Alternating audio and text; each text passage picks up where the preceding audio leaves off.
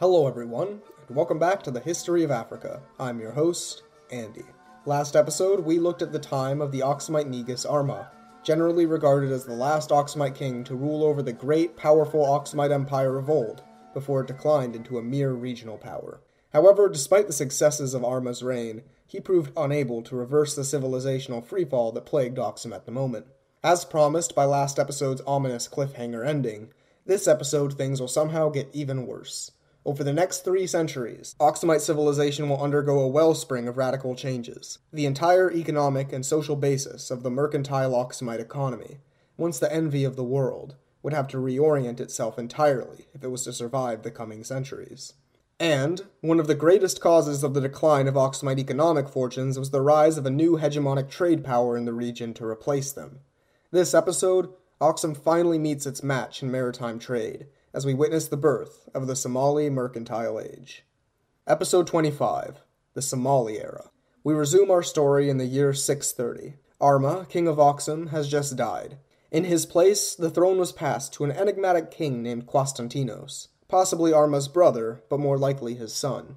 The throne that Quastantinos inherited, however, was not the throne of the powerful trade kingdom that once dominated the Red Sea. No, Aksum by this time was a shell of its former self. The city of Aksum itself, while still a relatively important hub of trade and artisanship, was surrounded by increasingly useless, exhausted soil, and was starting to become an economic liability. After centuries of expansion, the outskirts of town had seen their forests cut down and converted to charcoal that powered the furnaces, kilns, and ovens of the artisans that lived in the city.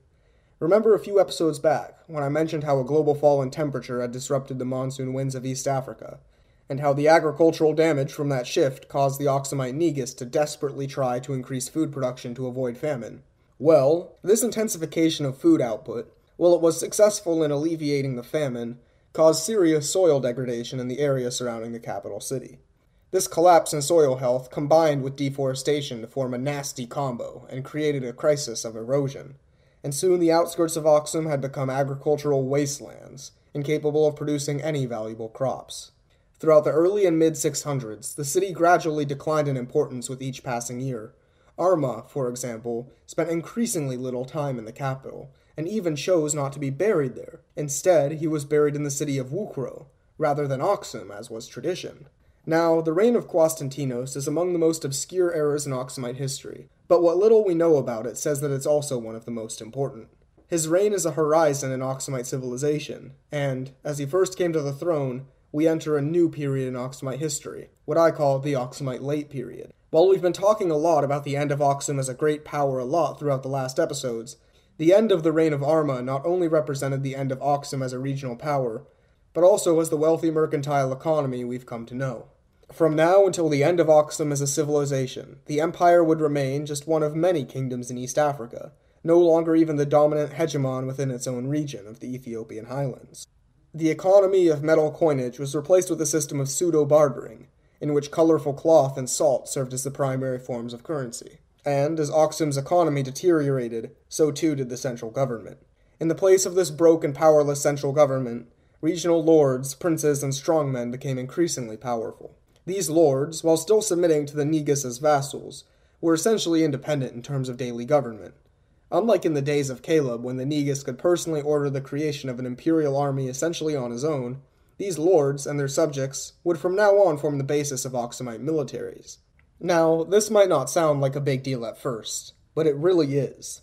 If Quastantinos wants to fulfill the basic duties of the state, he could only do so if a substantial portion of the noble class consented to his request to raise armies. In a sense, he was only a king as long as the nobility permitted him to remain as such. The system of feudalism had come to Aksum. Now, I don't want to give you the false impression that this is some sort of hard line in the middle of history. It's not like Aksum was a flourishing centralized empire one day and then, boom, feudal kingdom the next. As we've seen throughout the series, there has been a gradual decay in central authority throughout Aksum since really the days of Ella or even Caleb, arguably.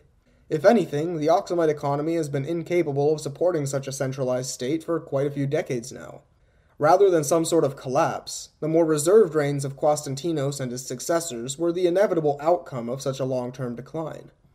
However, while Aksumite society was already decaying into a state of feudalism, something was happening to the north that would hasten this decline even further. In 639, the armies of the Rashidun Caliphate crossed the border into Egypt, then a possession of the Roman Empire.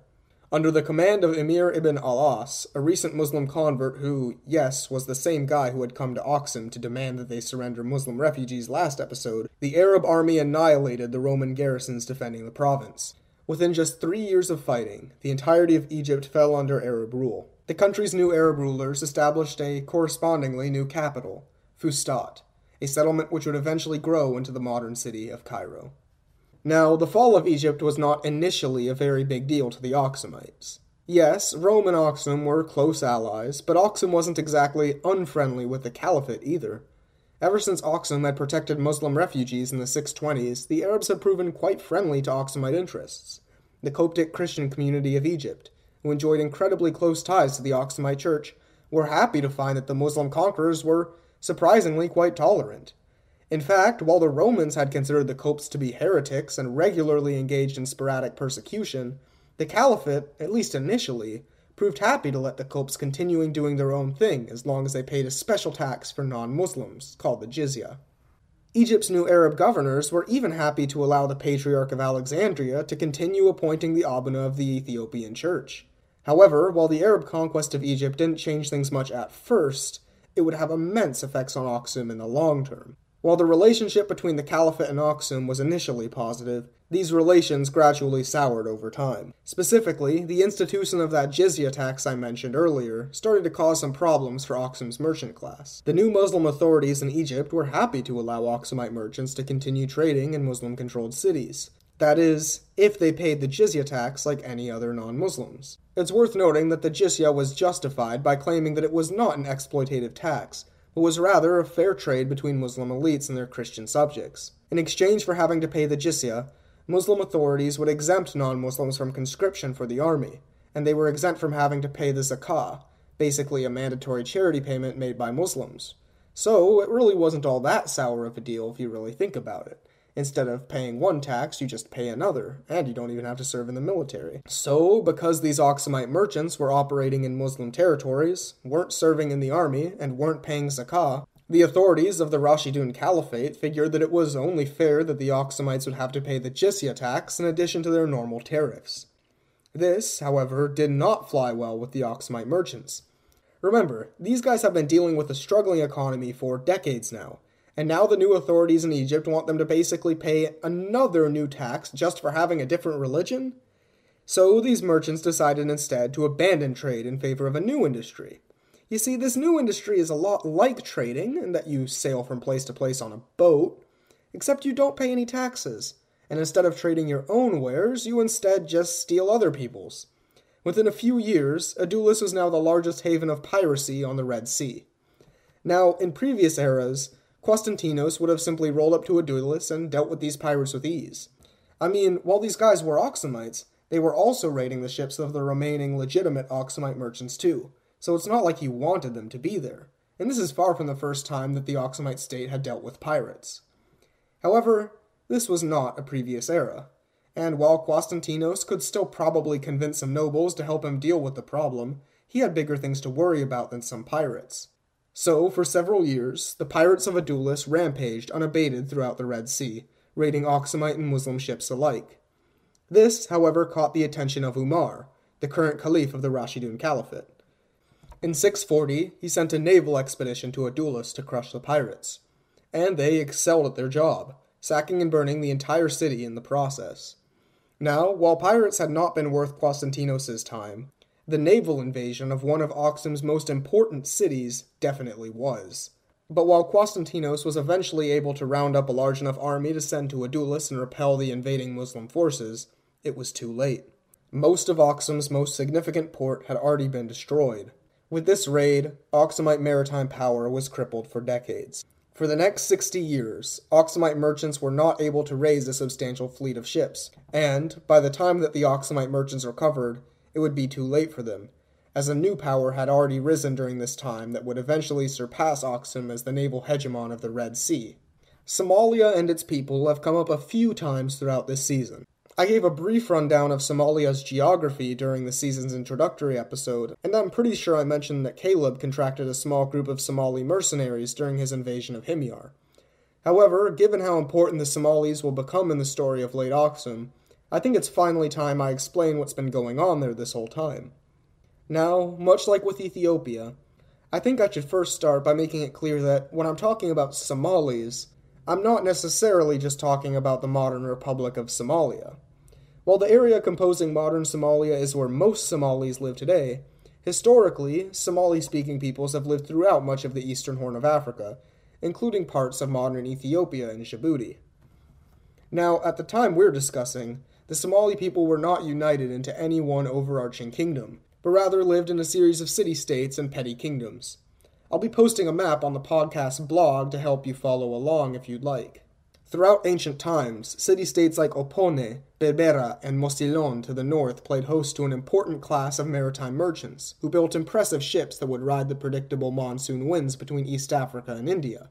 Once in India, these merchants would load their ships with various precious wares, the most important being spices like ginger, cardamom, and the most precious good of all, cinnamon, and then make a return voyage to East Africa.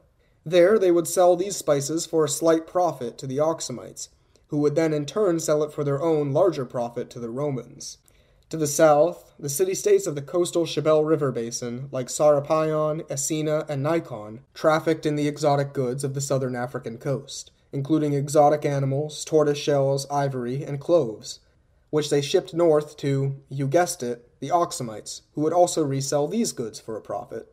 However, while these Somali cities had turned this trade into some moderate economic prosperity, a common factor held them back from reaching their full potential Aksum. Aksumite naval control of the Red Sea meant that if these Somali merchants ever wanted their goods to end up in the hands of wealthy buyers in Egypt or the Mediterranean, they would have to go through Aksumite hands first. Because these Somali merchants would have to sell to Aksumites as a middleman, they were only making a fraction of the potential profits they could earn from shipping directly from India to the Romans and vice versa. But no Somalis saw their fortunes dampened by Aksumite ambition more than the Somalis of Avalites. Avalites was a small but wealthy city on what was now the border of modern Somalia and Djibouti. When Aksum was first rising as a power, Avalites was one of the first important cities in East Africa, an equal and even an early rival to the ascending city state. But once Aksum had conquered Adulis and Yeha, it was clear that this relationship had become unbalanced. During the expansionist reign of Goderot in the early 3rd century, Avalites was annexed into the Aksumite Empire. There they would remain under direct Aksumite control for the next 400 years, which brings us back to our story in the 600s AD. Now, Somalia today is an overwhelmingly Muslim country, with about 99.9% of Somalis practicing some sect of Islam. However, this was not yet true in the 620s AD. The major religions of their neighbors, like Christianity, Zoroastrianism, and Judaism, never caught on among the Somalis besides a few fringe conversions. Instead, the Somali city states of the time practiced an unusual local religion. The religion is best described as henotheistic, believing in multiple gods, but believing that only one, the sky god Wak, is worthy of worship. I'll talk about this strange pre Islamic Somali religion in the newest episode on our Patreon, where you can access it by supporting the show for just $1.99 per month. By supporting us, you also get to vote in patron exclusive polls about what subject matter we cover on each episode of the show. Thank you to those who are already supporting the show on Patreon. Me and my editor put a ridiculous amount of work into researching, writing, and editing this monster of a podcast, so we really rely on the support of generous people like you. So, thanks. But in 623, around the same time that the Prophet Muhammad was first setting up shop in Medina, Islam was introduced to Somalia for the first time. The Masjid al Qiblatain Mosque was built in the city of Avalites, making it the second oldest mosque built outside of Arabia, beat only by a small mosque built near Massawa by the refugees of the first Hijra. Perhaps due to the similarity of their already pseudo monotheistic traditional faith and the new Islamic faith, Islam spread quickly among the Somalis. I mean, they were already basically worshipping one god, anyways, so how hard could it be to just write off pre existing minor gods as demons? By the 630s, many of the elites in northern Somalia had already converted to Islam, making Somalis the first people outside of Arabia to convert to Islam en masse. And this rapid conversion to Islam proved to be an incredibly profitable decision for the Somalis. Conversion to Islam immediately gave Somali merchants a distinct advantage over their Aksumite competitors. When trading with the Arabs, who were now a serious power in the Red Sea region, the Somalis no longer needed to pay the jizya tax, meaning that they could sell goods at a cheaper price than the Aksumites while still making a profit. When the Rashidun Caliphate conquered Egypt, the Somali advantage became significantly more pronounced. The Aksumite merchants who long dominated the Red Sea trade were now isolated from the Romans and would have to work through Arab intermediaries if they wanted to sell their wares in the Mediterranean marketplace. And the raid of Adulis in 640 was the exact opening that Somali merchants needed to truly cement their place as the new dominant merchants in the Indian Ocean. For the next millennium, the ships of various Somali cities, emirates, and empires would dominate this lucrative trade route. The end of Aksumite naval and mercantile dominance was devastating not only to the Empire of Aksum, but was especially consequential in the capital city. Earlier, I said that Aksum the city was essentially agriculturally useless, but was still making up for it by being an important hub of trades and crafts. Well, you can scratch that last part. Now that Somali merchants were outcompeting the Aksumites wherever they went, the city of Aksum was now only a city of religious and historical importance, but which bore nothing of political or economic significance. While the city had already been slipping in its importance for about a half century, in the 640s, Constantinos made a permanent decision that would have been unthinkable in previous centuries. He moved the Aksumite capital away from Aksum. Moving away from the western highlands, his new capital was located in the small city of Jarma. This city's exact current location is unknown, but what we do know is that it fell somewhere within the region of eastern Tigray, likely in the modern subregion of Anderta. Now, the decision to move the capital from Aksum is admittedly kind of melancholic. No matter the time period, no matter who was on the throne, and no matter how things were going in the empire, the city of Aksum has kind of served as our home base for the season. We've seen the city evolve from a hamlet in the woods to a major cosmopolitan urban center. Leaving this important city honestly feels like the end of an era. However, Constantinos was not considering the feelings of future podcasters when he made this decision. And despite how strange it feels to say that the Aksumite Empire is no longer based in Aksum, this decision was the correct one to take. The small gold mines surrounding the city of Aksum had been exhausted a long time ago, while the mines of Jarma were still active. While the soil of Aksum was now worthless exhausted clay, the soil surrounding Jarma was still fertile and ready for planting. Constantinos was never an Aksumite king who was well established in the historical record.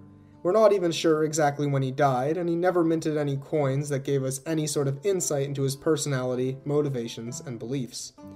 However, the decision he made to move the capital of Aksum to Jarma would have immense consequences in Aksumite history. Now based in its new home in eastern Tigray, Aksum began a period of surprising stability. Despite everything the empire had gone through in recent years, the burning of Adulis, the loss of its trade hegemony, and the rise of a new rival to the east which was outcompeting it in trade, Constantinos had finally managed to at least slow the Aksumite decline. If not for this decision, it's possible that the Aksumite Empire would have collapsed here and now, in the 640s AD, wiping away the 300 remaining years of Aksumite history from existence. However, it's worth noting that the age that began with Constantinos' reign, the late Aksumite period, was also a dark age in Aksumite history. While Constantinos was quite the enigmatic figure himself, his successors would take this obscurity to a whole new level. Throughout the late 7th century until really the very last days of the empire, the late history of Aksum is no longer kept in monastery texts or engravings, but in oral traditions and the hearsay of the societies that followed it. Join us next week as we begin our first foray into the mysterious Aksumite Dark Age. Thank you for listening to the History of Africa podcast. If you like the show and the free education we provide, then I'd encourage you to support the show. This can be done by a monetary donation to our Patreon, which can be found on our website, historyofafricapodcast.blogspot.com, by giving the show a review on iTunes, or by sharing the podcast to anyone who you think might be interested. This episode and all others are brought to you by our supporters on Patreon, including Aaron L., Sandro, Kevin Johnson, Ayo Fagbamie, and many more. Myself and my editor each put about 20 hours of work each week into this show between researching, writing, recording, and editing. And the support of you guys on Patreon is really the engine that keeps the show running. So, thank you.